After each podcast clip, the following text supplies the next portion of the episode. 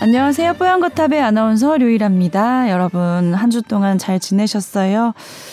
지난주에 너무 좀 안타까운 사건이 생겨서 저희가 참 뭐라고 말씀을 드릴 수가 없을 정도의 상황이었는데 어쨌든 오늘 그 이야기를 함께 해보려고 또 저희가 준비를 했습니다. 오늘 조동창 선배님과 또 유승연 기자님 나오셨어요. 안녕하세요. 네, 안녕하세요. 자, 일단 건강 상담 메일도 이태원 트라우마에 관련 궁금증을 보내주셔서 저희가 준비한 내용과 좀 비슷한 내용이 있어서 먼저 소개를 좀 해드릴게요. 우선 이태원 참사의 애도를 표합니다. 저는 사고를 일찍 접해서 모자이크 되지 않은 사진을 많이 보게 됐습니다. 모포에 쌓인 채 늘어진 시신들, 바닥에 널브러져 있는 몸과 얼굴들, 또 평소 청불 영화도 많이 봐서 시각적인 잔상이 남지 않을 줄 알았는데 아직까지도 그 모습이 아른거립니다.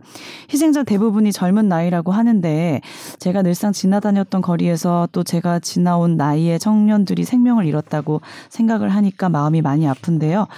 제 질문은요. 사고 모습이 아른거리고 마음이 편치 않은데도 계속 그 뉴스를 찾아보게 되는 심리가 궁금합니다. 주변에서는 마음이 어려우면 뉴스와 피해자 유족 인터뷰, 피해 당시 영상을 보지 말라고 하는데 저도 그게 맞다는 걸 알지만 자꾸 고통스러워하면서도 새로운 소식을 찾고 있습니다. 이런 심리를 어떻게 해석할 수 있는지 궁금합니다. 라고 보내주셨어요. 이게 좀 저도 그렇기도 했는데 초반에 어쨌든 그게 노출이 됐잖아요. 그러니까 그 사건을 자꾸 떠올리면서 잔상이 남기도 하더라고요. 네, 사실 좀 조심스러운 얘기긴 하지만 네. 이게 정확하게 어떤 이 장면이나 예를 들면 공포 영화를 계속 보는 분들의 사실 이건 취향의 문제라고 할 수도 있어서 조심스러운데 막 고어물을 계속 보시는 분들 있잖아요. 네. 물론 그분들이 이제 일상에 전혀 지장이 없기 때문에 뭐 그건 뭐 정상 반응이라고 하겠지만, 근데 이제 이런 것들을 어떻게 어떤 식으로 설명을 하는 게 있냐면 우리 뇌는 끔찍한 것을 보면 그것을 막으려고 하는 체계로 돌아가야 합니다. 그런데 그게 깨지면, 네. 그게 깨지면 중독이라고 하는 거예요. 아. 일찍이 제일 먼저 나왔던 게 마약 중독자들에게서 나왔죠. 마약 중독자들은, 마약을 투여하는 순간 그것을 억제하는 신경이 작동하는 게 아니라 도파민이라는 다시 그것을 원하는 뇌신경 전달 물질이 분비되거든요. 네. 그러니까 그냥 계속해서 마약을 찾는 거예요. 스토커도 마찬가지죠. 네. 그러니까 사이코패스가 왜 가장 계속 잔인한 범죄를 저지르냐면 중독의 메커니즘으로 보는 거예요. 내가 개의 심장을 꺼냈어요. 그 다음에 고양이를 짓이겨 죽여야 돼. 더 자극적인, 더 이런 거를 찾는 거죠. 그러니까 이런 사이코패스와 그다음에 스토커가 한 번도 중독성이 돼서 그러면 그냥 살인사건, 잔인한 살인사건이 나야 끝나는 거예요. 그러니까 그런 쪽으로 우리가 어떤 잔인한 장면이 나에게 억제 기전이 아니라 그것을 원하는 기전에서 우리 뇌가 사실은 일시적으로 고장난 거로 봐야 되죠. 사실은 이걸 보신 분의 잘못은 아니죠. 이것을 그냥 아무 생각 없이 유포한 그런 사람들이 이건 잘못이죠. 특히 그것이 자기의 유튜버의 조회수를 올리기 위해 그리고 방송국이 역시 클릭을 높이기 위해 한 그런 부분들은 대단히 잘못했죠. 참사도 대단히 잘못된 일이지만 참사를 전달하는 과정도 사실은 정말 잘못됐고요. 의사들도 중에도 이런 분들이 많아요. 자기들도 병원에서 환자들이 죽고 CPR하는 것은 수도 없이 평생을 해왔지만 이번은 너무 트라우마가 된다. 영상으로 보이는.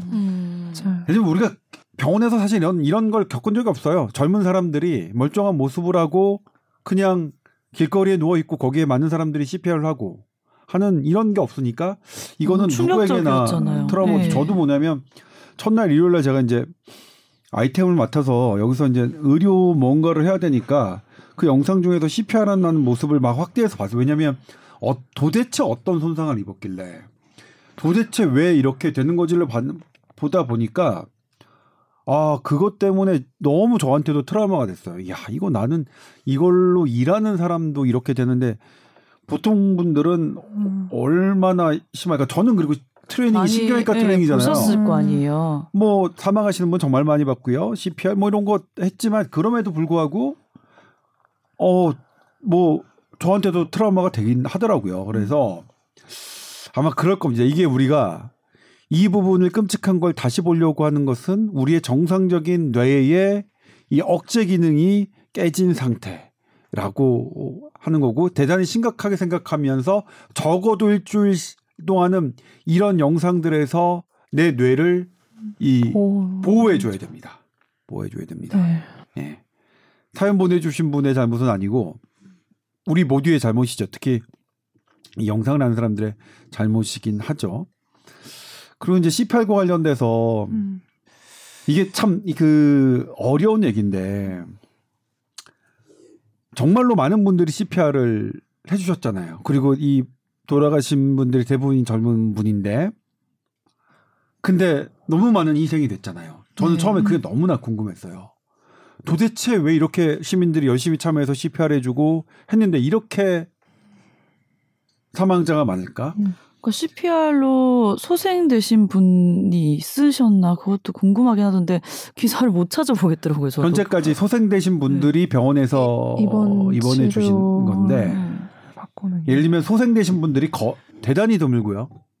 순천향대병원에 79분이 가셨는데 75분은 아닙니다. 이미 끝난 상태로 갔어요. 4분이 CPR을 했고 3분은 현장에서 돌아가셨고 그렇습니다. 그리고 다른 병원도 마찬가지예요. 그런데 왜 그러나 봤더니 이 압사 사고도 저도 처음으로 이번 일요일날 지난 일요일날 처음으로 압사 사고에 대해서 취재를 했어요. 그전에는 한 번도 제가 취재한 적이 없습니다. 이거 아니에요. 이거 압사 사고를 당으로 심정지가 오면 매우 치명률이 높아요. 매우 치명률. 심지어는 100%라는 논문도 있어요. 그런데 그 지난해에 뉴욕에서 나온 게 100%는 아니다. 56% 정도는 된다. 그러니까 최선을 다하다. 근데 그 56%는 뭐냐면 단순 CPR로는 안 돼요. 우리가 지금 하고 있는 핸드 투 핸드 CPR이죠. 네. 이거는 전문 의료진이 가서 수액도 주고 이 인공호흡 이걸 또 하고 한 상태에서 이런 것들이 해야 생존율이 되는 거고 그래서 저는 뭐냐면 이걸 예를 들면 우리 온 국민이 CPR을 배우는 기회로 삼는 건 되게 중요한데 마치 이 압사 사고를 우리가 어떤 CPR을 많이 배움으로써 훨씬 더 피해를 줄일 수 있다는 분위기로 가는 거는 저는 이거는 완전 팩트 베이스드된 방향이 아니에요. 압사 사고는 압사 사고를 예방하는 쪽으로 가야 합니다. 제가 라디오에서 예를 든 건데 댐이 무너져서 마을이 수장됐을 때 어떻게 생존하는 법을 사람들에게 알리자, 교육하자 이런 논의랑 좀 비슷하다고 봐요. 댐이 무너지지 않고 마을이 수장되지 않도록 해야지 댐이 무너져서 마을이 수장됐을 때 우리 어떻게 하자. 물론 이것과 관계없이 온 국민이 CPR을 배우는 거는 좋습니다. 그거는 이걸 계기로 어쨌든 많은 사람분들이 CPR에 관심을 두고 일반인이 할 수 있는 CPR을 한다면 내 주변에서 반드시 살아가는 동안에 도움이 될 겁니다. 그렇지만 이 사건, 압사 사고에 관련해서 이런 CPR 교육이 대안이라든가 아니면 여기서 응급의료 체계가 대안이라고 얘기하는 것은 저는 아니라고 생각합니다. 제가 원래 처음에 일요일 날 그런 것들을 리포트를 하려고 했거든요. 그런 주제로. 근데 아니에요. 해보니까. 그리고 우리나라에서 압사 사고를 조금이라도 깊게 했던 분들은 다 압니다. 다 이렇게 말씀하세요. 그러니까 그런 부분들이 있었다는 것 하고요. 그다음에 드러나긴 하지만 참 안타깝죠. 우리 그런 거 있거든요. 재난의 법칙이라고 해서, 이 재난의 법칙이 뭐냐면 하인리 법칙이라고 하죠. 과거의 얘기인데 한 번에 대형 사고가 있기 전에는 29번의 비슷한 경미한 사고가 있었고 300번의 징후가 있었다는 거예요. 저는 그게 참 했는데 지난해에도 모였었고 예전에도 모였었다. 그런데 아무 사고가 안 났었다. 그러니까 이번에도 경찰 병력이 증원되지 않은 게 문제가 아니었다라고 하는 게 전 너무나 이해가 안 닿게, 그건 어떻게 봐야 되는 거냐면요. 운이 좋게도 작년에는 사고가 안 났고 운이 좋게도 그 이전에는 사고가 안 났고, 그런데 우리는 그 운만을 믿고 올해도 대비 안 하다가 사고가 난 거죠. 대형 사고를 조사해보면 반드시 수백 번의 징후와 수십 번의 경미한 사고가 있다는 게 그냥 우리나라에만 적용되는 게 아니라 그렇다는 거죠. 그러니까 우리는 이 재난을 그런 입장에서 봐야죠. 우리가 이 커다란 재난을 앞서서 나타났던 수백 번의 위험 경고는 무엇이었으며, 우리가 놓친 거잖아요. 그러니까. 그리고 우리가 놓쳤던 수십 번의 가벼운 징조들은 무엇이었는지를 살펴야 이게 두 번 다시 일어나지 않는 대안으로 가지. 운이야? 사고야? 이러면 될까요? 아무튼 그런 부분은 뭐 지금 여러 보도를 통해서 그 이후에도 계속 나오고 있지만, 저는 그래도 첫날 둘째 날 보도국에 있으면서 너무 우리나라 보도 좀 싫었어요. 역시 제가 신당역 보도도 되게 싫었다고 그랬잖아요. 아, 저는 사실 이상민 행안부 장관이 우려할 정도의 모임은 없었다, 경찰력이 배치가 더 있더라도 사고를 예방할 수 없었다는 것이 저의 가슴을 너무 거슬렸는데, 온 국민이 그것 때문에 분노했잖아요. 근데 관련 보도들은 너무 약해요, 그냥. 그래서 너무, 사실 너무 싫었어요. 근데 이제서야 드러나니까 이제 그 보도들이 이어지곤 하지만, 그럼에도 불구하고 첫날, 둘째 날에 그 행안부 장관, 그러니까 경찰을 가장 수장인 장관의 그런 보도에 대해서 언론이 너무나 차분하게 그냥 넘어간 거는, 제가 보도국에 저 이틀 다 있었거든요. 있으면서도 제가 너무 그랬어요. 그랬다는 건 뭐 참 속상했어요. 그랬고, 그 다음에 또 하나는 뭐냐면, 저도 못 먹었습니다. 저도 그러니까 그래도 뭐 저희 SBS는 우리나라 언론사 중에서 가장 모자이크를 많이 했어요. 그러니까 그럼에도 불구하고 시청자들의 기준에 못 미쳤다면 사과드리겠습니다만, 최대한 피해자는 가리도록 첫날부터 이렇게 논의를 하고 그랬음에도 불구하고, 저희도 그랬지만, 저희도 사과를 드려야 될 부분이 있지만, 대한민국 언론 전체가 사실은 저는 이게 뭐 너무 보기 싫은 거예요, 저희가. 이건 분명히 저희가 사실 냉정하게 다시 이 언론인들이, 방송인들이 다시 이제 이거는 좀 심각하게 생각을 해가지고 해야 될 것 같아요. 그리고 또 이상한 거 있잖아요. 뭐 제가 제일 싫었던 게 뭐냐면, 구조, 이렇게 뭐 복싱 자세하면 구조할 수 있다, 생존법이다. 이것도 뭐가 같냐면요, 벼락 맞았을 때 벼락이 치면 우산을 피해야 되잖아요. 우산을 그냥 쓰고 두꺼운 무슨 장갑 끼면 된다, 이런 거랑 효과 없죠. 근거가 없어요. 아니, 일단 뭐냐면 뭐 올리지도 못하고 움직이지도 못하는데 이 자세를 어떻게 취해요? 우리나라에서 이게 해가지고 제가 했는데, 이걸 나중에 뉴욕타임즈 기자들도 이렇게 쓰는 거 보고 제가 놀랐는데, 기자들은 다 뉴욕타임즈 기자도 모두 그렇고 그냥 이슈 이런 거는 그냥 쓰나 이런 생각이 드는데, 일단 관련 논문이 없습니다. 제가 그걸 다 뒤져봤어요. 포지션이 도움이 된다는 논문이 없어요. 왜냐하면 그걸 해서 생존했던 사람이 없기 때문에. 이유는 왜냐하면 이 압사 사고가 났을 때는 1제곱미터당 10명 정도가 이게 압력이 되거든요. 움직일 수가 없잖아요. 일단 받는 게 500kg이 넘어요. 아니, 500kg이 넘는 거, 500kg 철판이 내 등을 하는데 어떻게 이 두 팔로 그걸 지탱합니까? 그거는 가볍게 내가 그냥 평소에 살 수 있는 그런 가벼운 정도면 모르겠지만, 그걸 살아나는 생존법이라고 보도한 언론을 보고서 아휴, 이거는 흩뜨리는 거예요. 우리는 이 압사 사고가 일어날 그런 단초를 아예 만들지 않은 거에 집중을 해야지. 근거도 없이 그냥 퍼다. 그리고 논문 찾아보세요. 없어요. 그러니까 블로그는 있어요. 블로그 무슨 전문가라고 해서 블로그로 이렇게 하면 도움이 될 수 있다. 외국에도 블로그는 있어요. 근데 논문에는 전혀 등장하지 않아요. 어떠한 논문에도 등장하지 않아요. 아니 어쨌든 근거를 중심으로 그걸로 해서 살아났다는 사람을 근거로 해야 되는데 실은 뭐냐면 우리나라에서 우리 유승연 기자도 취재해서 알겠지만 지금 압사 사고에서 정말로 CPR이 압사 사고에서 그러니까 심정지가 된 사람이 CPR이 얼마나 도움이 되는지 이거 근거 잘 없거든요. 네, 맞아요. 네.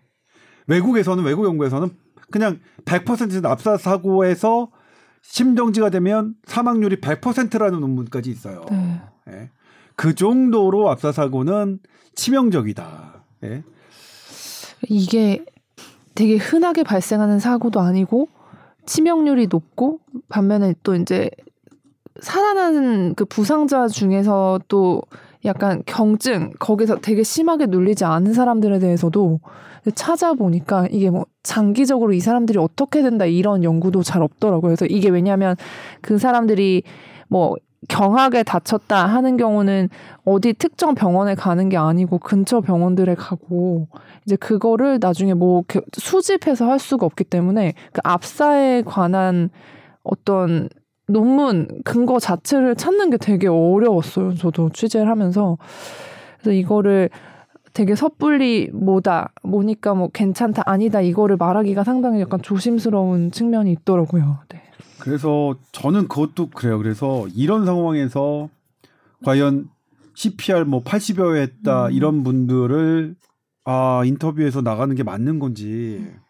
제가 그래서 왜냐면 첫날에 이걸 했는데 우리 보도도 우리 저기도 이제 모든 CM 이런 게 끊겼으니까 자체의 이제 교육 동영상으로 CPR을 올바르게 하는 법을 했어요. 물론 CPR을 올바르게 하는 방법을 아는 거는 대단히 필요한 일이고 이번 계기를 통해서라도 많은 분들이 익히셨으면 좋겠다는 마음 그리고 그 마음은 예쁘잖아요. 어쨌든 나도 저런 내가 생기면 꼭 CPR을 해서 돕겠다라는 그 예쁜 마음이라서 좋은데 다만 이 사고는 그 예쁜 마음이 통하지 않는 사고다. 정확하게는 그 예쁜 마음으로 이게 안 된다는 게 이미 너무나 확인된 거니까 그 예쁜 마음은 주변에서 우리 이제 질병으로 쓰러진 뭐 다른 분들, 심정지했던 분들 이런 분들을 하는데 예쁜 마음이 적용되고 이 이태원 참사의 이거의 경우는 절대로 이렇게 이런 사고가 다시는 일어나지 않도록 법을 만드는 거죠. 모임을 많은 사람들이 모이지 않도록 해야 되고 많은 사람들이 모였을 때 제곱미터당 6명이 나오지 않도록 관련 규정을 해야 되고요. 네. 그리고 그런 거에서는 우리 경찰 그 전문적으로 이걸 할 수 있는 경찰을 어떻게 배치해야 되느냐 이런 문제로 해야 되지. 제가 의료계에도 얘기했어요. 처음에는 뭐 이걸 해가지고 응급외상의료센터 이거 해가지고 해야 되는 겁니까? 제가 전 너무나 화가 났던 게 아니 이 와중에 밥그릇 챙깁니까? 그 센터 생기고 뭐하면 그 국가 돈 나오고 일자리 생기잖아요. 아니 너무나 화가 나더라고요. 그런 거를. 그리고 거기에 부안해동하는 기사들이 나오고 그 화나더라고요. 근데 아무튼 이거는 그래도 이것에 대해서 바람직한 방향으로 지금 가고 있는 것 같아서 이제 어떻게 하든 이렇게 과밀화를 막는 것 그리고 이런 것 쪽으로 가는 것 같고 이런 방향으로 가는 것 같아서 그건 뭐 어쨌든 뒤늦었지만 다행이고요. 그다음에 또 하나가 이제 우리가 해야 될 게 이 대국민 트라우마죠. 대국민 트라우마 어떻게 할 것이냐. 예. 저는 예전에도 이제 그 교양 방송 하면서 사건 사고 다루는 코너를 많이 하잖아요. 그럼 그때마다 꼭 뭐 사망 사고라든지 이런 사고 장면들을 꼭 방송에서 이제 내는데 이런 SNS나 이런 게 활성화 안 됐을 때도 저는 방송에서 너무 노출하면서 많이 보니까 아니 막 돌아가시기 직전에 무슨 CCTV 영상 이런 것들은 너무 잔상에 남아서 제가 그 프로그램 할 때도 되게 그 부분이 힘들었었거든요. 그랬는데 이런 얘기가 큰 사건 나올 때마다 별로 없었던 것 같아요. 제 기억에는. 맞아, 오히려 막 그 노출시키고 무슨 상황이었다 얘기하기가 바빴지. 그런데 이번에는 SNS에 뭐 막 정제되지 않은 모자이크되지 않은 사진이나 영상들이 너무 많이 올라온 것도 있었지만 이 부분에 대해서 또 접근을 한다는 거는 많은 분들이 이제 좀 자중을 서로 같이 하고 뭐 괜히 막 유포시키고 올리고 하지 말자 이런 분위기는 참 좋은 것 같긴 하거든요. 저도 그래서 일부러 저는 안 보고 싶어서 기사나 사진 아예 안 찾아봤어요. 더 업그레이드 하고 싶지 않아서. 이 정도로도 충분히 계속 내 머릿속에 잔상이 남더라고요. 맞아, 맞아. 계속 저 혼자 모르게 돌리고 있고 그 사건들을. 그래서 이게 많은 분들이 같은 마음이실 것 같아요. 맞아요. 예. 이제 기자나 이제 이렇게 방송하시는 분, 언론에 종사하시는 분들이 이게 예. 뭐 제보 영상을 받으면 사실 저희도 확인을 해야 되니까 모자이크를 하기 전에 그런 걸로 인해서 또 좀 그러니까 물론 일반 국민들도 노출되신 분들 많지만 거기에 대해서도 이제 뭐 저희 분야에서 특별 따로 좀 신경을 쓰는 분위기도 생긴 것 같고 예, 그런 선배님 말씀대로 그런 방향은 맞게 가는 것 같습니다. 네. 이번에 이제 또 하나 나타나는 게 20, 30대 분들이 지금 네. 많이 흔들려요. 원래 20대, 30대 여성이 코로나 때도 제일 많이 흔들렸습니다. 직장을 많이 잃으셨어요. 20, 30대 분들이. 과도한 거리 두기 때문이죠. 과도한 거리 두기를 하면 소상공인들이 업을 폐했고 그분들만 폐한 게 아니라 거기서 알바를 하시는 20, 30대 분들도 했었죠. 그 책임 도대체 누가 질 건지 모르겠어요. 지금 돌이켜 생각하면. 그렇죠? 네. 아무 근거 없이. 그러니까 아무 근거 없다는 건 뭐냐면 1위 대기업 뭐 이런 데는 하나도 안 하고. 되게 많이 하셨죠. 그렇죠. 네. 이런. 근데 이제 이 20, 30대 분들이 지금 우울함이 이 사회에 대한 분노가 커진 상태에서 본인의 또래들이 희생당했단 말이에요. 아, 나도 약간 나도 진짜 이해가 돼. 나도 20, 30대. 나는 우울증 왔어 지금. 20, 30대 분들이 이해가 돼요. 그리고 특히 또 20대는 세월호를 당했던 분들 그게 같은 세대더라고요. 같은 세대. 예. 그것도 이런 분들한테는 국가가 뭘까요? 아니 난 이분들 우울한 건 난 너무나 당연하다고 생각하고요. 그래서 이제 정신건강의학과 선생님들이 아주 예의를 하고 계세요. 그리고 저도 이제 몰랐는데 생색은 안 내시지만 지금 다 해서 파견해서 봉사를 하시더라고요. 무료 봉사를. 아무튼 그건 감사한데 어쨌든 20, 30대 분들의 특히 여성분들의 이런 트라우마는 우리 주변에서 조금 더 신경을 쓸 필요가 있어요. 그런데 문제는 이 우울함과 이런 것들이 커지면 네. 도움의 요청을 안 하거든요. 지금 현재 시스템은 발굴 시스템이 아니라 찾아오면 돕겠다라는 시스템이잖아요. 네. 우리의 복지 시스템 그렇습니다. 발굴하지 않고 찾아오면 돕겠다. 그러니까 수원 세모녀 같은 사건이 나타나는 거예요. 아, 몰라. 니네가 나 우리한테 얘기 안 했잖아. 그러니까 점점 어려우신 분들은 그냥 포기한 사람이 무슨 찾아갑니까. 그러니까 복지의 최고봉은 사실은 사각지대를 해소하기 위한 거는 발굴이어야 돼요. 지금처럼 계속 편의주의. 와, 내가 이거 다 마련했잖아. 상담원 전화로 뭐 신고해 주세요. 네, 송파 세모녀도 그랬고요. 제가 저기 했었던 저쪽 성북동 세모녀도 그랬고 다 그렇습니다. 근데 똑같아요. 그리고 제가 그래서 계속하는 건데 보도도 똑같아요. 보도도. 근데 이번에는 그나마 그래도 발굴해야 된다는 보도가 좀 많아서 예전보다 좀 낮은 것 같은데 지금 이렇게 어려우신 분들은 이게 안 돼요. 오시질 않을 거란 말이에요. 그러면 어떻게든 해야 돼요. 어떻게든. 예. 어떻게든 수단과 방법을 동원해서 이분들이 좀 치료의 손길에 이렇게 이 범위 안에 들어갈 수 있도록 해야 되고요. 그리고 또 하나 이거 되게 중요한 개념인데 네. 어떤 참사가 있을 때 참사의 트라우마가 어떨 때 최소화되느냐. 이 참사의 원인과 책임이 분명하게 규명될 때 트라우마가 작아집니다. 참사의 문제점이 해결이 될 때. 특히 누구요? 생존자와 유가족이야. 이거 제가 세월호 때도 보도했습니다. 세월호 때도. 왜냐면 그 논문들이 너무 많거든요. 그러니까 그런 점에서 뭐냐면 애도만 하자. 애도는 해야죠. 근데 애도만 해서는 안 됩니다. 애도만 해서는 유가족과 생존자와 같이 이것을 공유한 정신적 트라우마를 입은 사람들을 치유할 수 없습니다. 애도도 하고 원인도 밝히고 책임 규명도 해야 됩니다. 그래서 우리 국가가 이분들이 20, 30대 분들이 사는 우리 국가가 미안하지만 안전한 곳으로 만들게. 우리 안전한 곳으로 점점 한 발짝 나아갈게. 이거를 보여드려야 돼요. 20, 30대 분들에게. 말로만 하지 말고. 제도와 이런 것들로. 예? 그런데 그런 면에서 우리 기성세들이, 그러니까 저도 지금 완전 기성세대잖아요. 우리 기성세대들이 정말로 이 우리 20, 30대 분들에게 그런 모습을 보여주고 있는지는 조금 반성해 봐야 되는데, 그럼에도 불구하고 지금의 여론의 방향성은 가만히 있진 않을 것 같아요. 그렇죠? 이거 그냥 넘어가진 않을 것 같아요. 2003년은. 네. 네. 분명히 그렇게 되는지 저도 제가 할 수 있는 영역은 되게 작지만 기자 중에 한 사람으로서 저도 아무튼 관심 있게 지켜보겠습니다. 이번 참사 일어나고 나서 진짜 저도 개인적으로 약간 기분과 이런 가슴이 약간 딱 막힌 것처럼 같이 막 숨이 안 쉬어지는 것 같고 그런 기분을 막 느끼더라고요. 네, 그럴 수 있어요. 저는 약간 울렁거리고 그런 증상이 있고, 주변에도 이제 특히 첫날 이제 막 밤에 막 이렇게 나오는 영상들 본 사람들 첫날은 보게 돼요. 이게 노출이 그렇죠. 됐었기 그리고 때문에 이제 무슨 일이지 막 계속 궁금해서 보게 되기 때문에 그럴 수밖에 없는 것 같아요. 그렇죠.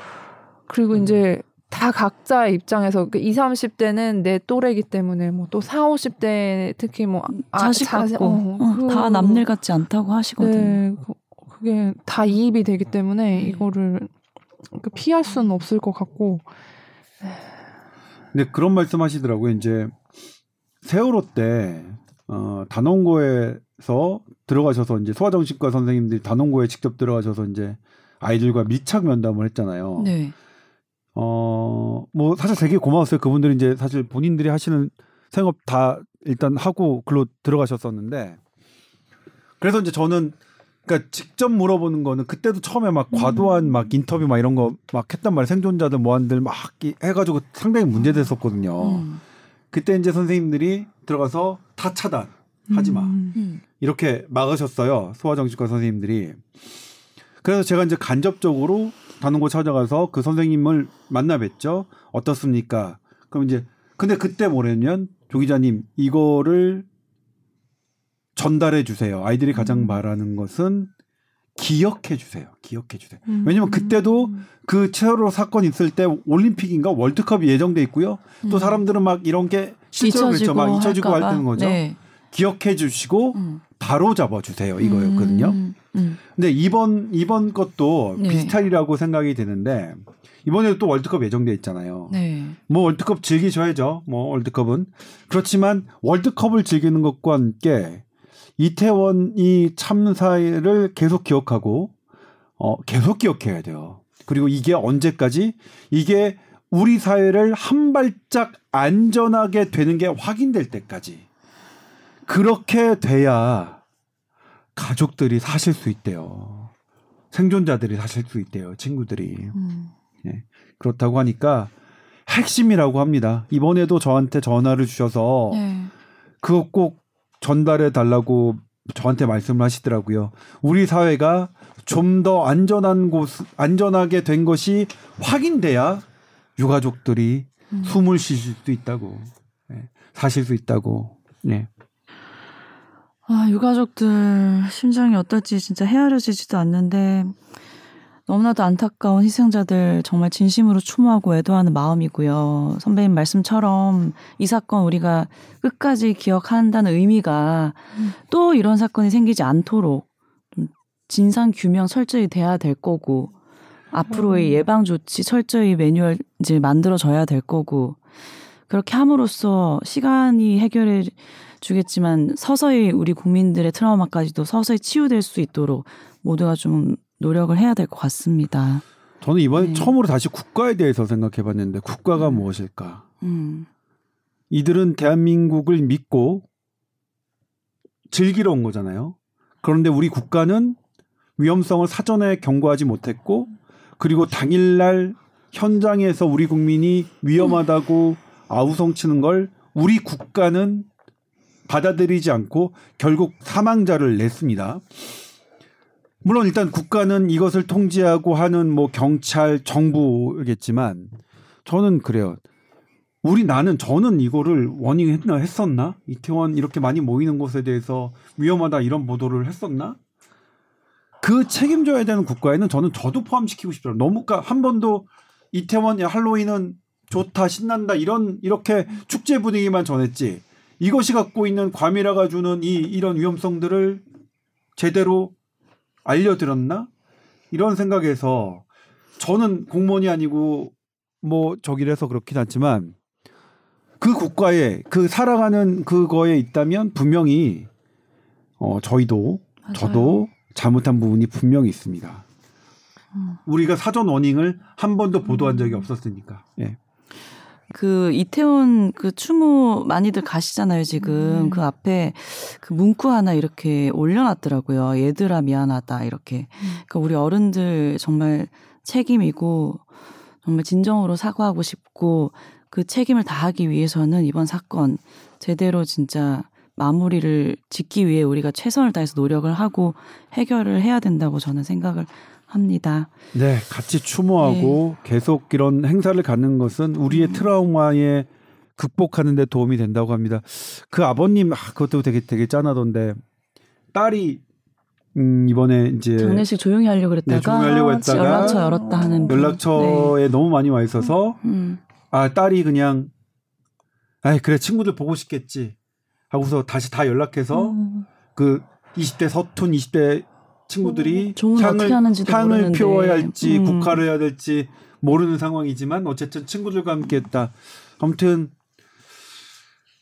그렇게 그런 그 친구들과 함께하는 마음 이런 것들을 계속 이어나가고 하는 것이 에이. 그분들을 위로하는 것뿐만 아니라 우리 스스로를 위로하는 마음이라는 것이라고 합니다. 네. 대신 이거 되게 조심스럽습니다만 과거에 트라우마를 겪었던 분들 왜냐면 이거에 비슷한 트라우마를 겪었던 분들 이번 사건 완전히 더 무너졌을 거거든요. 그리고 여기에 20대 30대 우울증 있으셨던 분들 이번 사건 때문에 더 무너졌을 거거든요. 이분들의 자살 위험성은 세월호 때 드러난 거지만 10배에서 100배까지 높아져요. 그런 분들은 우리가 손을 적극적으로 내밀어서 주변에서 잘 관찰하고 네. 네. 그랬으면 좋겠어요. 네. 네. 이 사건 참사에서 파생되는 더 나쁜 일이 더 이상 생기지 네. 않아야 되겠죠. 예. 그게 더 또 걱정이기도 합니다. 주변에서 다 함께 동참하셔서 우리의 정말 슬픈 이 사건을 좀 차근차근 잘 치유해 나가는 게 우리의 몫일 것 같아요. 네. 네. SBS 보이스 뉴스 @gmail.com 상담 메일 보내주시면 되고요. 저희는 또 다음 시간에 인사드리겠습니다. 감사합니다. 네, 고맙습니다. 네.